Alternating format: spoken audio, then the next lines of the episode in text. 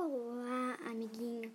Hoje eu vou contar a história dos três lobinhos e o porquinho. Viviam três lobinhos e eles já tinham idade para morar sozinhos. O mais burrinho, vamos dizer assim, construiu uma casa de gravetos. O mais ou menos esperto já construiu uma casa de pedra. E o mais inteligente construiu uma casa de ferro. Então, surgiu um porquinho que começou... Ele, aquele porquinho, ele era comilão e começou a comer, comer, comer os gravetos do primeiro porquinho. Primeiro lobinho começou a comer as pedras do segundo lobinho, comeu o ferro do terceiro lobinho. E então, dan, dan, dan, dan, dan, dan, aquele porquinho comeu o lobinho que construiu a casinha de graveto. Nossa! Que prejuízo é esse? Nossa, que malvado, né, gente? Muito malvado de comer o, o lobinho, tadinho. E então, esse lobinho, ele... O, esse lobinho foi parar dentro da barriga do porco e ele tava lá, ele tava empurrando a barriga do porquinho, gente. O porco que come tudo.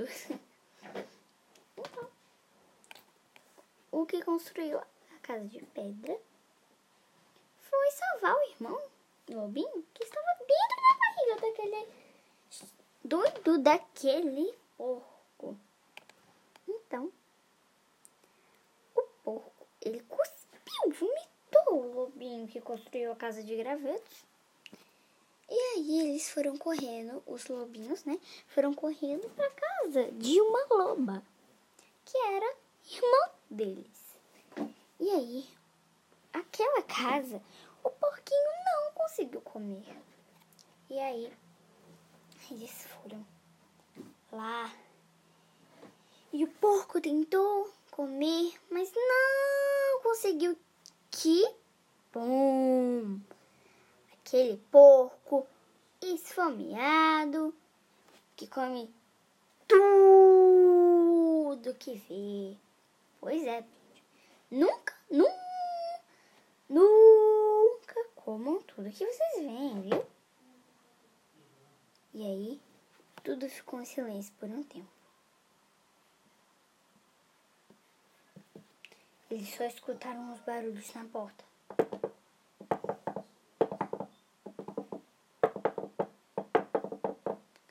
E aí, o porco entrou pela chaminé e em vez de ter fogo, tinha gelo.